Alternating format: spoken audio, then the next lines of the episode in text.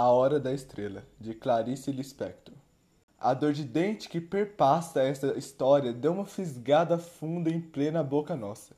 Então eu canto alto agudo uma melodia sincopada e estridente. É a minha própria dor que eu carrego, o mundo e a falta de felicidade.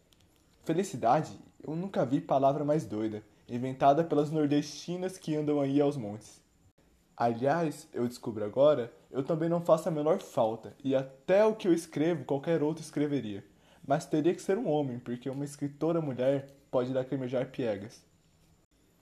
Enquanto eu tiver perguntas e não houver resposta, continuarei a escrever. Como começar pelo início se as coisas acontecem antes mesmo de acontecer?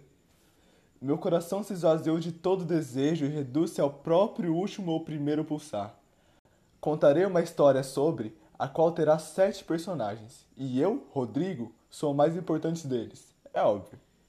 Contudo, não esperem, então, estrelas no que se segue, nada cintilará. Trata-se de uma matéria opaca e, por sua própria natureza, desprezível por todos. Escrevo porque sou um desesperado e estou cansado.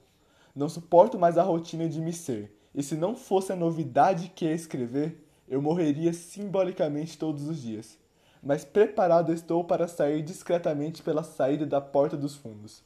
É que a essa história falta melodia cantabile. O seu ritmo é às vezes descompasso.